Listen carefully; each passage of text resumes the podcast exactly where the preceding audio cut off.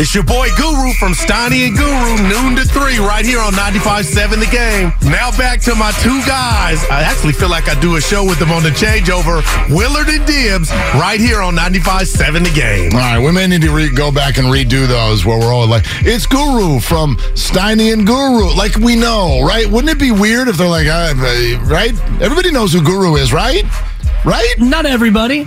You got to think about the new listeners to the program. You got to think about the P3s and the P4s out there, Mark, not just the hardcores. Lay off. Let's find out uh, what number Rich Ohrnberger puts uh, next to uh, to uh, to his listening uh, pleasure. Are you uh, P1, P2, P3, P4? Rich Ohrnberger, uh, state your name and uh, and your preference, please.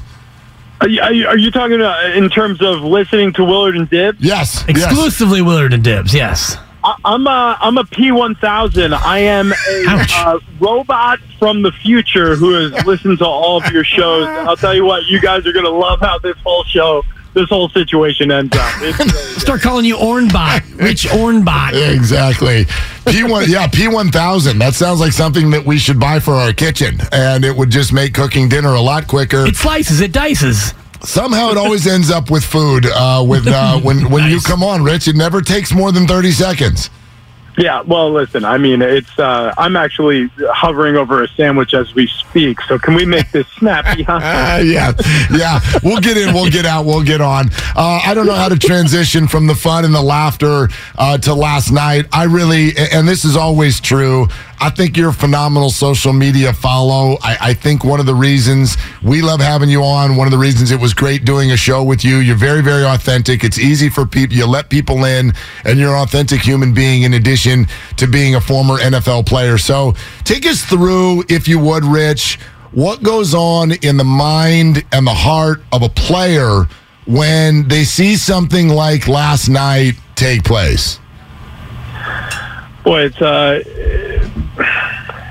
you know, players play through everything. We re- we really try to. I mean, if if you can just tape it and get me back on the field, or shoot it up and get me back on the field, I'll do it. And that's happening. I promise you, at every single one of the 16, if there's no bye week contests going on across the NFL every single week. Uh, there's somebody who's got a broken this or a sprained that, and they're stepping into you know uh, a side room off the locker room at halftime, and they're getting an injection, or they're they're getting uh, they're they're they're getting taped up, or they're finding a way to fight through whatever it is. When something like what happened yesterday occurs, and it's something tragic to that level, where an ambulance is on the field alongside your your teammate and you're watching a guy fight for his life, that's a whole different story. Because even at, even with neck injuries, and I've been there numerous games where somebody was bodyboarded and taken off the field on a cart, and you know the the little thumbs up whether they're able to or not, and then later on you find out what the search the the circumstance is going to be moving forward. Like even those instances, as scary as they are, the game continues. The most jarring thing about last night is they postponed the game. The NFL doesn't postpone games. I mean, when's the last time we saw postponement? 9/11. I mean, they didn't they didn't miss a single game during a worldwide pandemic. Like we didn't necessarily know if it was safe for people to be out there and playing football, and they said, you know, look, this is what we do, so this is what we're going to do, and they found a way to fight their way through an entire season without missing a game. It was profoundly jarring seeing the scenes of a player being resuscitated on the field because you were aware with the urgency that the first responders were were reacting to the situation with that the circumstances were dire. And then seeing the visuals of you know Josh Allen and and you know Joe Burrow and teammates of of uh, Damar Hamlin openly sobbing on the field, I'd be right there with them because that's um, that is the most uncomfortable position you could be placed in is realizing that you know for this game that you've loved and played your entire life that you you've created your identity around, it, you could pay the ultimate price for it and. Um, And that's a reality that everybody's faced with today, whether or not they've played football, you know, a single snap or never in their life. And Mark actually told a great story about his teenage daughter who asked him about the player not being a football fan. And my wife herself, who doesn't watch football, we spent about 90 minutes watching the aftermath last night together. And this hits all of us as human beings, Rich. But the question for me um, to you about being a football player is how do you go on if you're a Buffalo Bills player, even if you're a Bengals player, how do you find a way to, to strap it up again and get back out there knowing that, you know, your teammate is in critical condition or even if he if he gets better, how do you how do you find a way to move forward?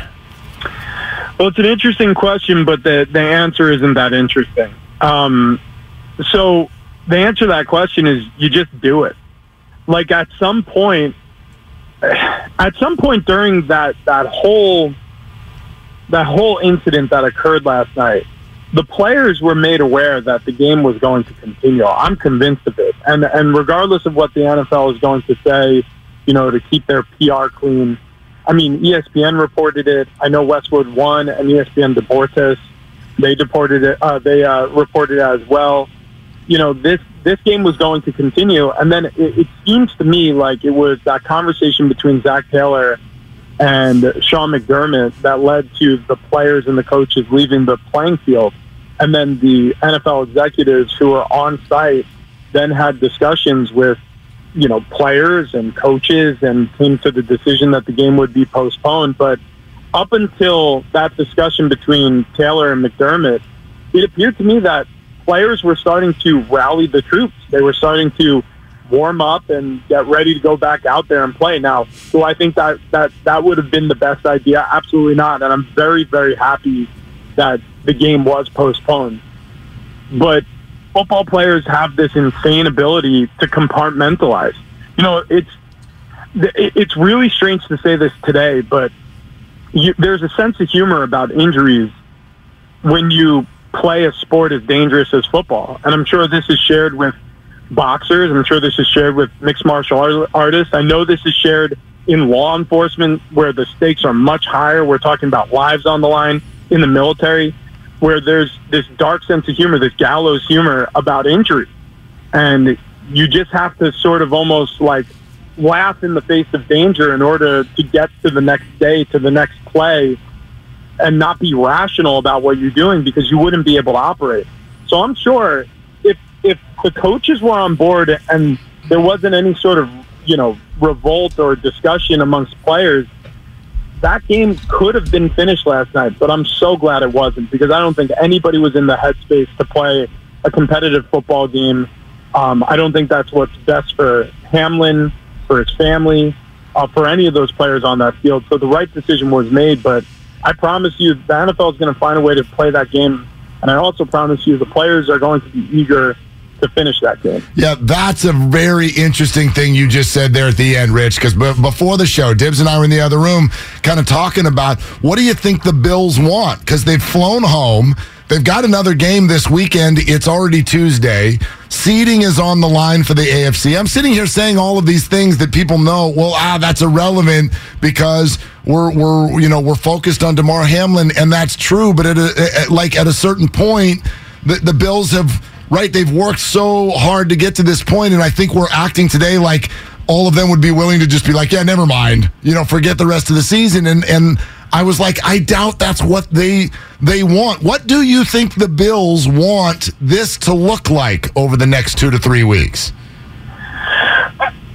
I think what they would want is some time to process what they all experienced, but I also believe that they would want to finish what they started against the Cincinnati Bengals. And I think the Bengals want to finish what they started against the Bills. So I'd imagine a circumstance where even if it meant short rest heading into the postseason, however the whole playoff picture shakes out, um, these players are going to want this game played. Because, like you said, what do you finish the game in a tie? You know, the Cincinnati Bengals were leading by four points with five minutes left in the first quarter. So, do, do they win? Do you just do, do we just act like the game didn't happen? You know, uh, you know, I th- those aren't those aren't great answers to a very complicated question. And what we saw during the pandemic that we never saw in the history of the NFL are so many rescheduling of, of games logistically where many people thought, well, it's impossible on short notice to play a game on a Wednesday if it was scheduled for a Monday. Well, it's sort of like a says who. We've never tried it, so let's try it. And they did it and they were successful. Now, obviously, we were in a different time two years ago when all that was happening. What happened last night we're talking about a young man fighting for his life today, you know, in the backdrop of this conversation. But like, let's let's live in a world for a moment where Damar Hamlin comes out of this successfully today, and he's conscious and he's coherent and he can and he can express his thoughts. Do you think he wants the Bills, you know, to to to cede that game to the Bengals? Do you think? I, I'm I'm pretty sure based on the sacrifice he just made, he he wants to see this thing through too. I, and I don't want to speak for him, but as a football player and knowing that brotherhood and knowing what the men in that locker room are made of, I'd imagine that would be the argument. So, I, I like I said, you know, what led us to this conversation, part of the conversation. I, I really do find, I really think they find a way to get this game played if it means postponing the final game of the season for the Bills and their opponent, which I believe is the Patriots for Week 18. Yeah, the Bills uh, are at home. Cincinnati also at home for Week 18. But what if it takes longer than just today, Rich, for him to come out of this? What if it's three days or four days, and we, you know, he continues to be in critical condition heading into the weekend? Is it unrealistic to expect Buffalo to go out and play a Week 18 game, or does this come down to what you're talking about with the compartmentalizing that football players must do? Yeah, I mean, it's gonna, it's obviously gonna take a discussion within that that organization amongst those players to come up with the answer. But again, this would be mere speculation from my standpoint, just having been in locker rooms with players, and this is a prideful group of people we're talking about. Um, I'd imagine I'd imagine they'd want to play. And and I who knows how well they play or you know if they are completely into the game whenever it's scheduled to be played. But I'd imagine they'll want to finish what they started. And and you know there's a part of me that I keep trying to put myself in the shoes shoes of the players you know out there in Buffalo and think like how would I feel about this? Well, I think the way I would I would I would try to wrap my head around all of this is the best way to honor Damar Hamlin is to go out there and compete just the same way he did before this unfortunate incident. You know, and, and this is something that potentially could happen to anybody. You know, if it is, you know, commotio cordis or, you know, there, there's some speculation that this might have just been unlucky blunt force trauma shot to his chest that caused arrhythmia and a ventricle at the exact right millisecond during the heartbeat that caused this sudden cardiac arrest. And if that's the case, it's it's clearly an extremely rare occasion that this occurs because there's 200 tackles made a game, and this is the first time we've ever seen an instance of this in the NFL, um, at least in my lifetime. So, uh, you know, considering the rarity of the event, if if it is, you know, die or uh, uh, suspected that that's the case. And with more information coming out from the hospital room and, and the condition of Damar Hamlin, I'd imagine that that group is going to want to go out there and honor his sacrifice by beating the Bengals. Interesting stuff. Rich Ohrnberger uh, with us here on Willard and Dibs, 95.7 the game, the player perspective uh, after what happened with Damar Hamlin last night with the Bills. Uh, Rich, but before you, you go, we'd love to hear your perspective on what has been unfolding with the 49ers and their quarterback position. Uh, do, do you see it as many others do, seemingly, that Brock Purdy has just come in and the whole Jimmy Garoppolo, Trey Lance conversation that happened over the last year is maybe going to be rendered irrelevant. This is the guy going forward, and, and what kind of chance do you give him in the playoffs? Well, I, I would say this: if he plays the way he's played during the regular season, I give him a good chance in the playoffs. But we got to see him when the lights are the brightest, when the season is literally down to a winner go home standpoint. Um, because how many talented regular season quarterbacks have we given the moniker? Hey, they just cannot win in the postseason. I mean, Jimmy Garoppolo I think he's taken this team as far as he could, and the reason why they drafted Trey Lance is because they were hoping for that that that ceiling to be pushed a little bit higher to find a guy who has that it factor to get them over the hump in the postseason. You know, so they moved a tremendous amount of capital to get Trey Lance in the building to do that.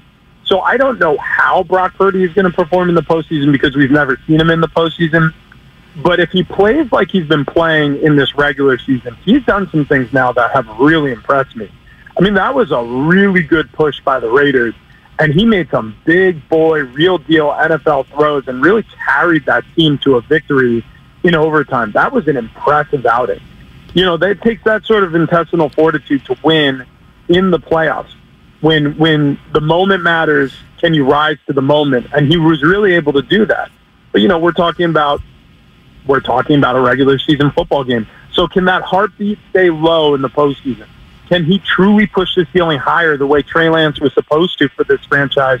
You know, when he was supposed to replace Jimmy Garoppolo, we'll see. But if he replicates what he's been doing in the regular season, there's a good chance that this conversation could potentially be over as to who the next quarterback leading the San Francisco 49ers will be because he's won over the locker room. We'll just see if he can win, you know, in, in, in later on in January.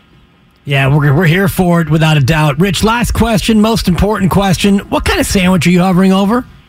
Oh, I'm so glad you asked. Uh, Thank you. It's a ch- chicken salad sandwich, and I put uh, uh, ranch uh, Doritos on it. You know, like That's crazy. There is, there is, Hmm.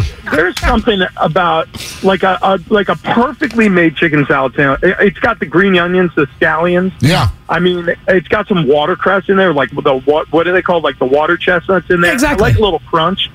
I mean, this is. I'm not. I'm not saying that. I I'm enjoying this conversation, but what I'm about to do, I'm going to enjoy much. more. Yeah. Is it be honest? Did you take any bites while we were asking questions? Be honest. Yes. Okay, thank you. thank you. Thank you. Thank you. Hey, Rich. honesty. Yeah, it is. It's, it's a good conversation, too. Rich, thanks, bud. It's always good to hear you. Happy New Year. Gone. Oh, he left. He ate. Yeah, he's- He's, he's, I mean, like yeah. said, he's gone. I, I've never been a fan of chips in the sandwich. Chips with a sandwich, yes, but I've never Don't really put chips in the sandwich? Not in the sandwich. Have you no. ever have you tried it and not liked I it? have, yeah. Really? I, I prefer to eat the sandwich, but Brother, also eat the chips. like Doritos Nah, or fr- you nah, put Fritos much. in a salami sandwich? Nah, I'm good. Come I'm on, good. bro. Fritos on the side, sure. Cool I- Ranch, I like a Cool Ranch uh, Dorito, but not inside a chicken mean, salad sandwich. My lovely daughter, the one who asked about Damar Hamlin, uh, coming back from the bagel shop this morning, uh, her Subway order is literally to get just a turkey sandwich, pretty plain, and a bag of, as she calls them, blue Doritos. Those would be Cool Ranch Yeah. Doritos. And then she's not eating the Doritos separately. Those Doritos have been lined on the turkey sandwich, and she goes to town, brother. She goes to town. On that turkey sandwich Absolutely. with the Cool Ranch on the inside. On the inside. Yeah. Okay. Yeah. Yeah. I'm not. I'm not hating on it. Doritos I, inside. yeah. Right, exactly. It's just not the way I roll. And It's uh, fine. I need, I need yeah. you. To, I need you to be authentic. I want you to roll the way you roll. And I, you know, Yeah. I do enjoy a Cool Ranch Dorito better than the nacho cheese, certainly. Oh man, this is going to be so interesting. Uh, it, it's now going to be, and I guess it'll last at least two weeks. I don't know what's going to happen with the schedule with the NFL. There are all kinds of things on the table. It's possible that the playoffs get pushed a week. Um, that's certainly on the table. It's possible the 49ers aren't going to play in two weeks because they end up the one seed. Yeah. I mean, there, there, there's so many things. And so during that time, what Rich just said, and you said it too, is going to be the Brock Purdy thing. I've heard it now for three weeks. Well, let's see what happens if he's got to outscore somebody and they're down by 10 in the second Yeah. half. Poof, you got He it. He did it. And he did it, and you can do all the, but it was a screen pass to McCaffrey. You can do all you want. Yeah. I, it, you watched it. You play to win the game. I was there. Did he throw a pick? Did he get away with another one? Sure, that's what quarterbacks That's do. football. Jarrett Stidham threw two picks, and everyone walks away going, "This guy's amazing," and Derek Carr stinks, uh, including the pick that, that lost the game. And I get that you know Nick Bosa threw an alignment into him, and all those things.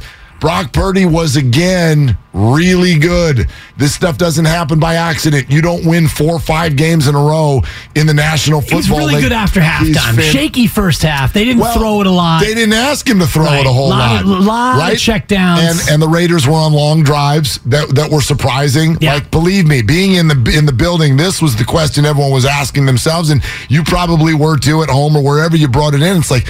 What the hell? You kept expecting the 49er defense to be like, okay, like the Raiders get the first touchdown, and it's the Hot same knife as through butter. right? Just but just like Justin Herbert did, or and you're like, okay, the Niners do that sometimes. A little soft, you know, to come out, feel it out. DeMeco Ryans' bow. They're not going to score again. Next drive, right in the field, and the next drive, right. I, uh, we get to like almost the fourth quarter. I look at Christie. I go, the Raiders punter hasn't come off the sideline yet. Exactly. What the, the only time the Niners stopped them is when they got the goal line stand at the one yard line. I'm like, what the hell is going on?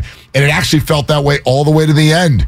The Raiders go on a drive to send it to overtime, all of that. And then only when finally Nick Bosa got in there, Yeah. Banged, banged the lineman off a Stidham, forces the pick. 49ers win the game. But uh, that's going to be the new thing. The new thing is okay, Brock. Green check on everything we could have asked. so far, Now do it in the playoffs. Well, and also, Mark, there's one thing he hasn't done yet. What's and that? One on the road. Because that was not a road game. That was a neutral Well, except for- worst. but- And I, I'm talking hostile environment. Yeah, but like I don't know if that exists. This fan base is so crazy. Like I, I what's I guess if you go to Philly, sure, that's going to be a hostile environment if you end up in a playoff game there. And I know the playoffs are different because home teams will keep their their tickets, but like I, I could not be. and I guess he did win at Seattle. I should give him credit for that. Right, but like the 49er fan base, something's happened over the last five to 10 years. Right. Did you see what's the ticket outlet that always does the predictive? Like it's going to be, I think it's Vivid Seats or something like that. That sounds right. 60% 49er fans in this game. They did some year end award. Like uh, the fan base of the year is, I don't even need to tell you, you already know. It's the San Francisco 49ers. Highest percentage of road just attendance, I think. Yeah. Everywhere. Travel everywhere for these games. It was unbelievable in that stadium. Yeah.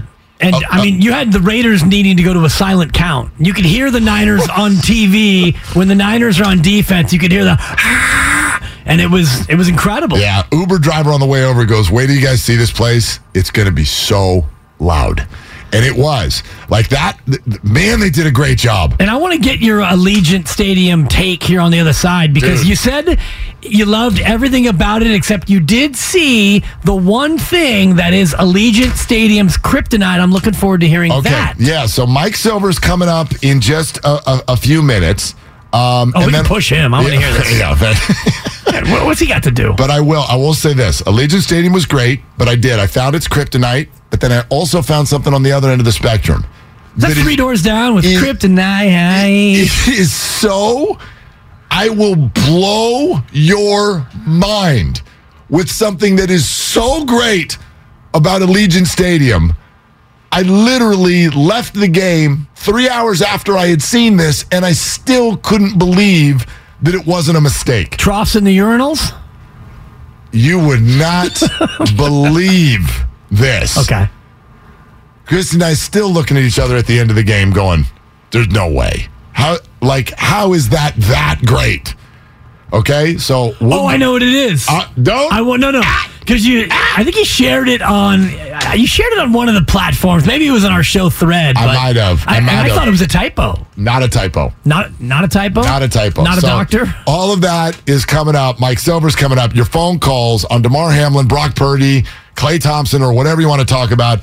888 957 9570, 957thegameshop.com as we get ready for the playoffs. All of the gear. You got the relevant shirts, the DPOY shirts, hoodies, all the gear from all the shows. 957thegameshop.com on Willard and Dibs.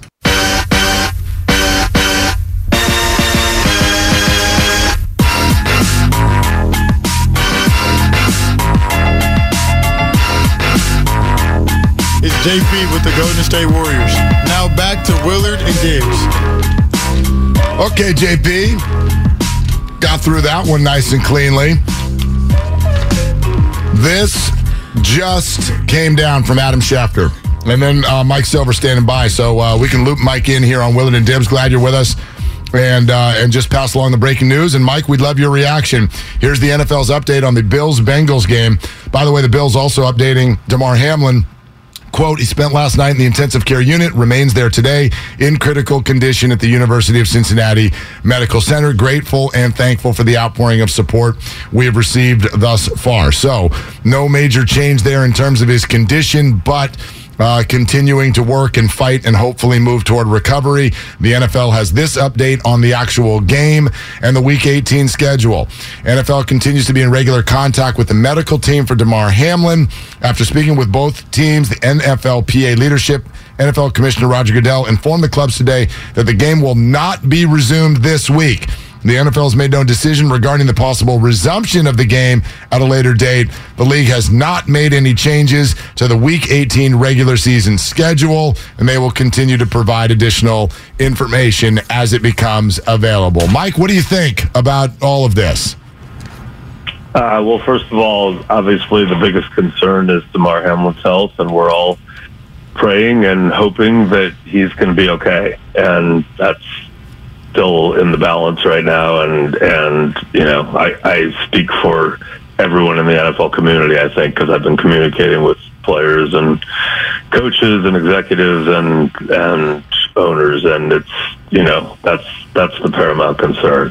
And yeah, um, you know they have to. It is a business, and they have to figure out how to go on, and they will. And whether that game is played or not, they, there will be a way. It won't be perfect, but um, you know, it, it's certainly understandable that they would not try to wedge this game in. Now, um, you know, the NFL has insisted that they were never considering continuing that game. It, it sure looked otherwise in terms of what was being reported on television and the radio and, and body language. Um, but, uh, you know, I've been through a lot uh, of scary situations covering the NFL as long as I have. There have been near deaths, there have been tragedies uh, preceding games, and uh, there have been tragedies that transcend football, such as 9 11. And in almost every case, um, the impulse from the league at least initially, has been the wheels of commerce don't stop. We will play. We have to play these games. That includes COVID, by the way. And in most cases, the players have had the right instincts, which is, hey, calm down. Let's take a beat. This is heavy. Let's get our bearings and then decide whether we're going to deal with football or not. And, um, you know, I know players get stigmatized a lot as these kind of you know self-centered, uh, myopic, uh, you know, uh, shallow people. And I, I'm just telling you, in my experience, they've been the ones who've been on the right side of it and who have perspective and who get it. And the people in charge of the business have tended to be on the wrong side of it. So, with all that said, I'm just glad they didn't keep playing last night uh, I'm glad they're not going to play this week, and uh, you know I think we're all just kind of on pause while we wait for hopefully some good news. That's well put, Mike, and I think it gives uh, everybody in the NFL time to focus on what's important, which is Damar Hamlin, and hopefully his speedy recovery and his eventual recovery to to being able to to get out of the hospital at some point and and just make it back to to being a healthy human being. And there's really no easy way to transition to football on the field, but you know, we're going to have football again come Saturday, week 18 and a 49er team that's going to look to maybe secure a top seed, but first let's look back at that that Raider game. What were your takeaways from a defense that gave up 500 yards to the Raiders and Brock Purdy who seemed to take another step toward being the real deal? Well, as far as Brock Purdy, um, you know, it's kind of what we've been waiting to see. And through no fault of his own, he had not really played from behind. You know, I guess they were technically behind when he came in for Jimmy against the Dolphins. But, you know, he hadn't had to gut out a game, hadn't played from behind, hadn't been, uh, you know, in that tough of a circumstance. And here he was, and he brought him back from down 10. Wasn't perfect, threw a pick, got some help from the defense when they intercepted it right back. Um, you know, put them in position to win in regulation. Um, again, got some help on a ball that popped up into the air that Brandon Aiyuk was able to track and and catch, and um, and then even after the missed field goal, uh, the defense for all of the yards they gave up at points, uh, they did make a big play, both uh, pushing Kolton Miller into Stidham, the ball going up high, and then whereas Brandon Aiyuk had been in position to bail out his quarterback, there was no one in position to bail out Stidham, and uh, you know, you, you can't take those interceptions for granted, as I'm sure every 49er fan would agree who witnessed the NFC Championship game last year. So Tashaun Gipson went and made a play and caught it, uh, and you know went 56 yards. So good win for them. Uh, you know, I don't think people need to freak out about the defense. They've been so good for so much of the year. Um, you know, you're not going to be dominant every single game.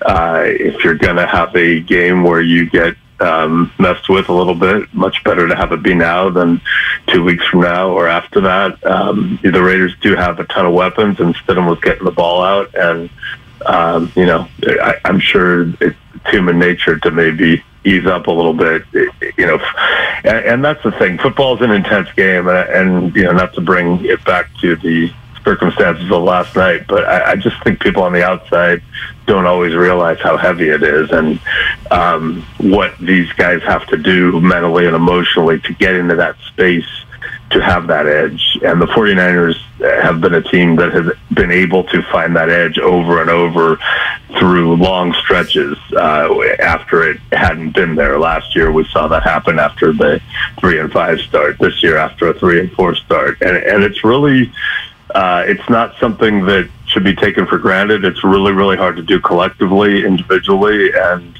um, you know they go to a, a, pretty crazy space on Sundays, and um, and so yeah, you know with Hamlin, it's obviously paramount is his health and how's he going to be. But when I say they shouldn't play, I'm thinking about the people who were there on both teams, and especially the Bills, who saw you know, as someone that they work with and care about, um, you know, who saw that happen. And, and so there's a mental health issue to, you know, be reckoned with too. It's, you know, it's something that happened at the workplace and their work is different than we can fathom. And they, they really do go into these games believing that it could be the end and maybe the end is a torn ACL they never recover from or maybe it's worse. And they have they know that on some level and they they go to that space for our entertainment. And um, you know I I just think asking them to go back out after they've been eyewitnesses to, to that and are dealing with the aftermath of that is a lot. And I, I bring this back to a 2012 game in Kansas City that I covered for Yahoo when Javon Belcher, then a linebacker for the Chiefs, on Saturday had uh, murdered his girlfriend in front of their three-year-old, uh, went to the team facility, and then took his own life with a gun with his head coach Romeo Crennel, general manager Scott Pioli, and another coach standing there right there trying to talk him out of it. I, I at the workplace. I mean, I just can't imagine anything more traumatic. And the players knew about it, and it, it, we're right there, not eyewitnesses, but it happened while they were at work. So uh, they played the next day. I was not in favor of it before that happened. I still can't believe they did it. Uh, I covered it. I wrote about it. Um, I talked to players afterwards and saw the raw emotions, and it was a lot. And I, I just hope we're getting to a place where we can take the mental health of the people um, who experience this in the workplace um, into account as we make these decisions. Yeah, no doubt. I think it's all well said. Mike Silver with us here, Willard and Dibs, 95.7 The Game. There's so much going on uh, and involved in all of these. The decisions that are being made, the uh, the experience the players are having, that it's it's hard for us to uh, uh to uh, to really understand, I think, at a at a fully, fully educated level. Um, soldiering on with it, you know, I know your original answer was talking a little bit about the uh, the 49er Raider experience, and, and you said something in particular that stood out about the defense. You said, I don't think uh, this was a game uh, where fans should freak out about the defense. I had, a, I had a former NFL player tell me that he sort of thought this said something about the play of Derek Carr. That Derek Carr checks it down so much that the 49ers got caught not know, not expecting this, not knowing what was coming because none of it was on tape, and that's why Stidham was allowed or able to throw the ball downfield as much as uh, as he did. Do you do you agree with that assessment?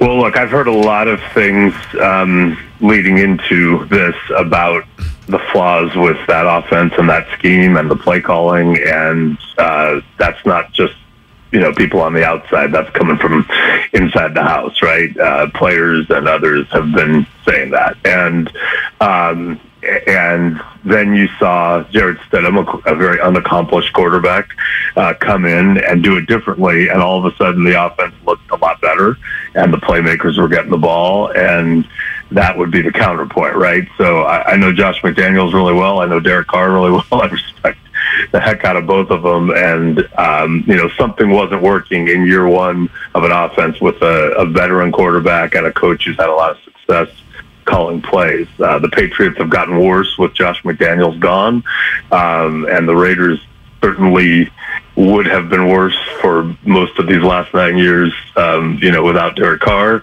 I just, uh, you know, I, I think we still need to kind of sort through the pieces. But clearly, there was a disconnect, and, uh, and I'm not saying Jarrett Stidham's going to do this every week, but there is a different approach. Um, you know, when you have Josh Jacobs and Davante Adams and Darren Waller, that um, you know can hopefully for the Raiders be effective just Davante Adams. I mean, the more you think about the performance that he put on, is he?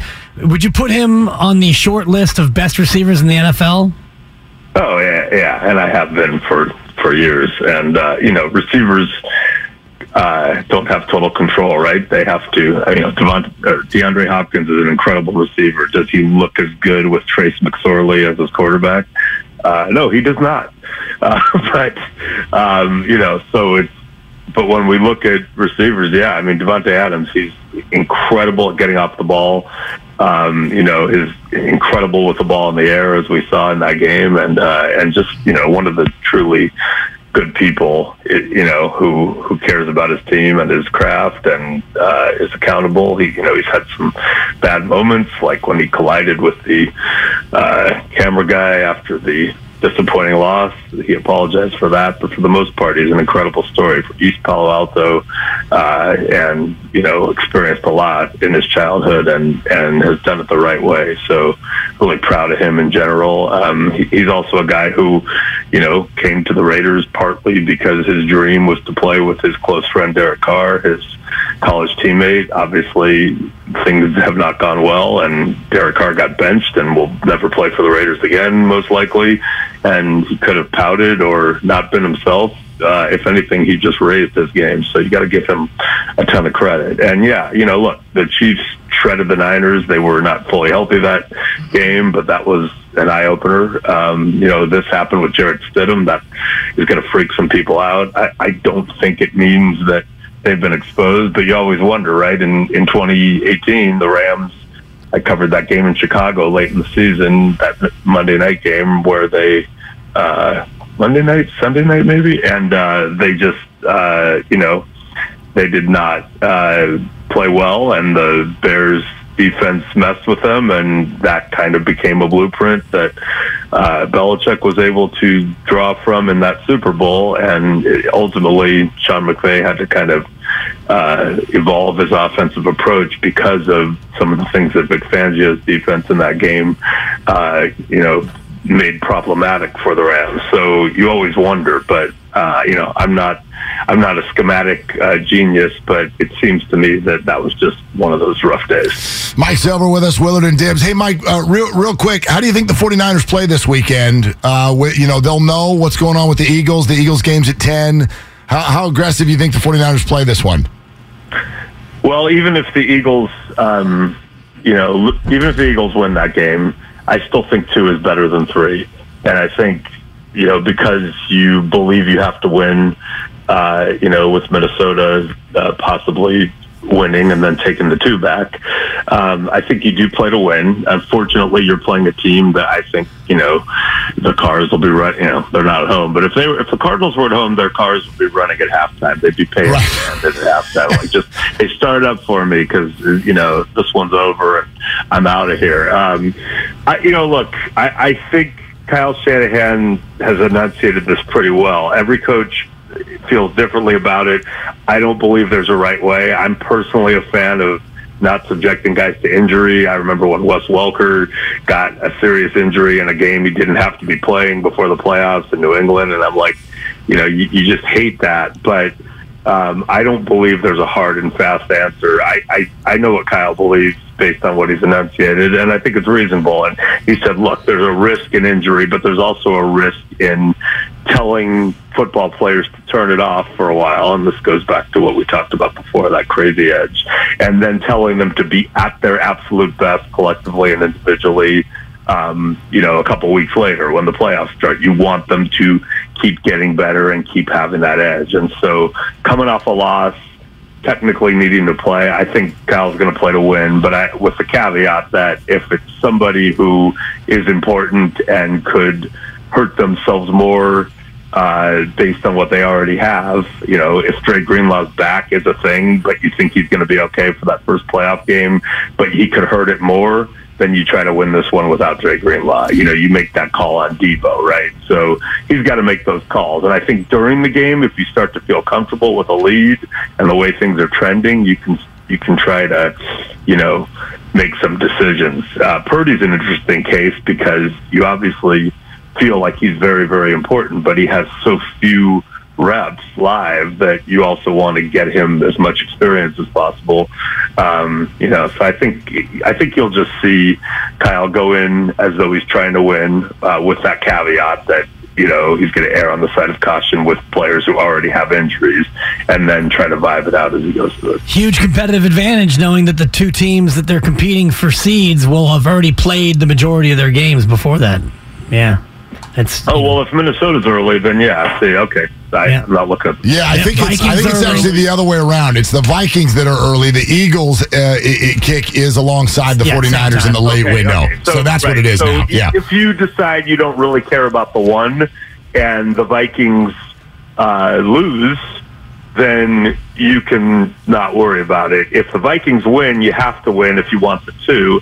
I think the one's more important. I, you know, the I agree. The three they're going to go to Minnesota potentially if Minnesota wins and have to play in a dome. I, I don't think that freaks them out, right. but I do think you can get the one, the extra week of rest, and know that you're home the whole time. So I think the way the Eagles are playing with Minshew, I think you have to go for it. Uh, Mike, great stuff, man. Thank you for coming on. Appreciate it so much Thanks, always. Mike. All right, thank you very much. All right, there it is. Mike Silver, San Francisco Chronicle, with us every week on Willard and Dibs. It's yeah. a joke, by the way, the Which? way the NFL does this. You've got the Chiefs playing on Saturday.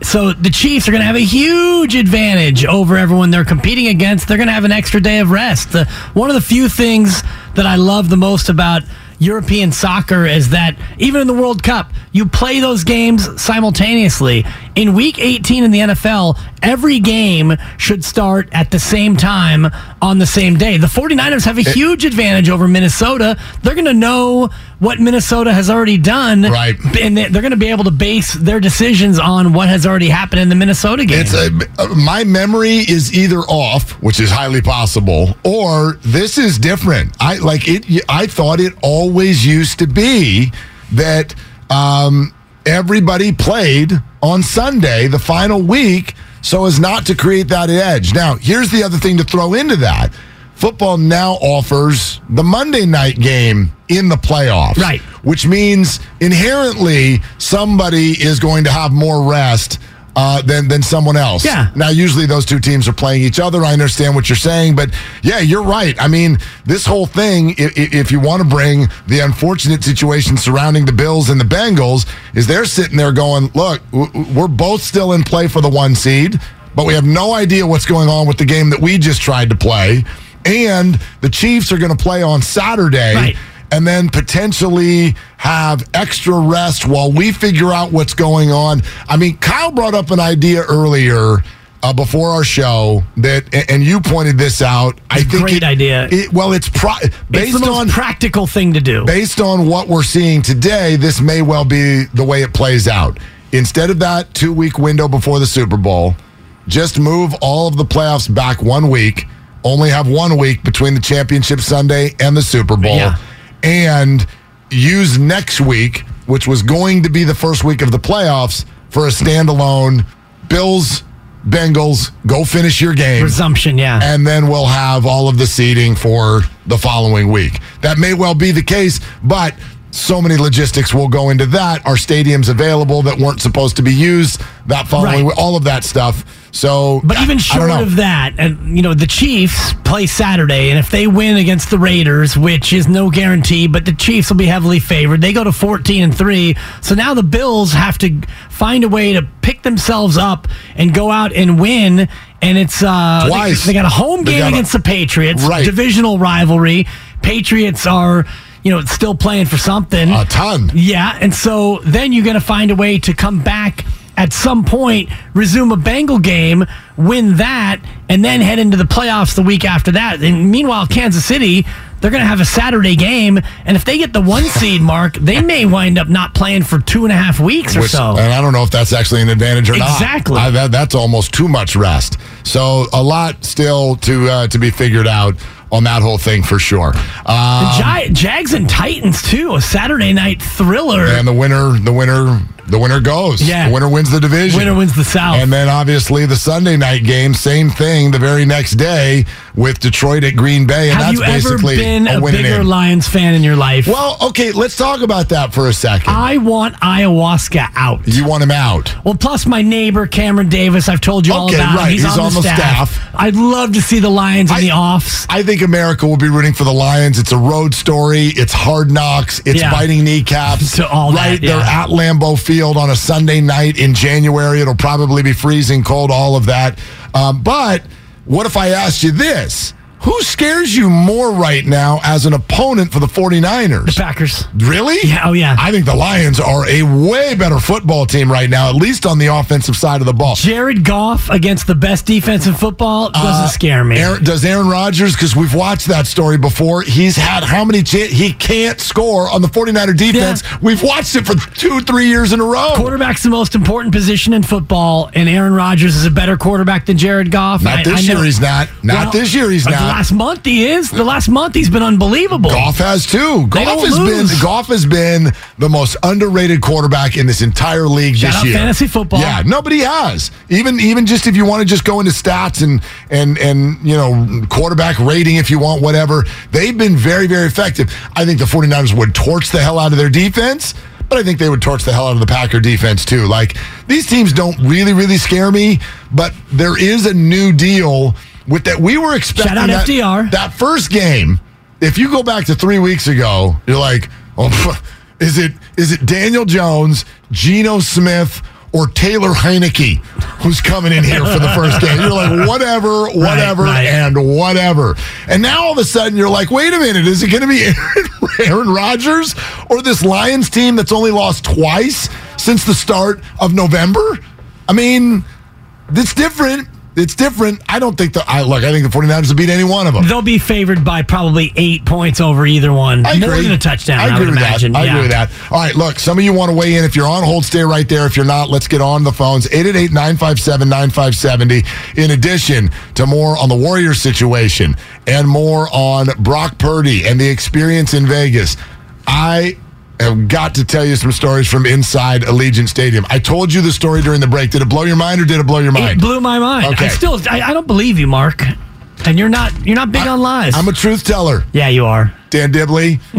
and so Damn, that's full name. Yeah. Yeah. You must be serious. What's your middle name? I'll t- tell you off Yeah. air. That's it's coming up next. Willard and Dibs, 95.7 the game. Oh, hey, Dan Dibley.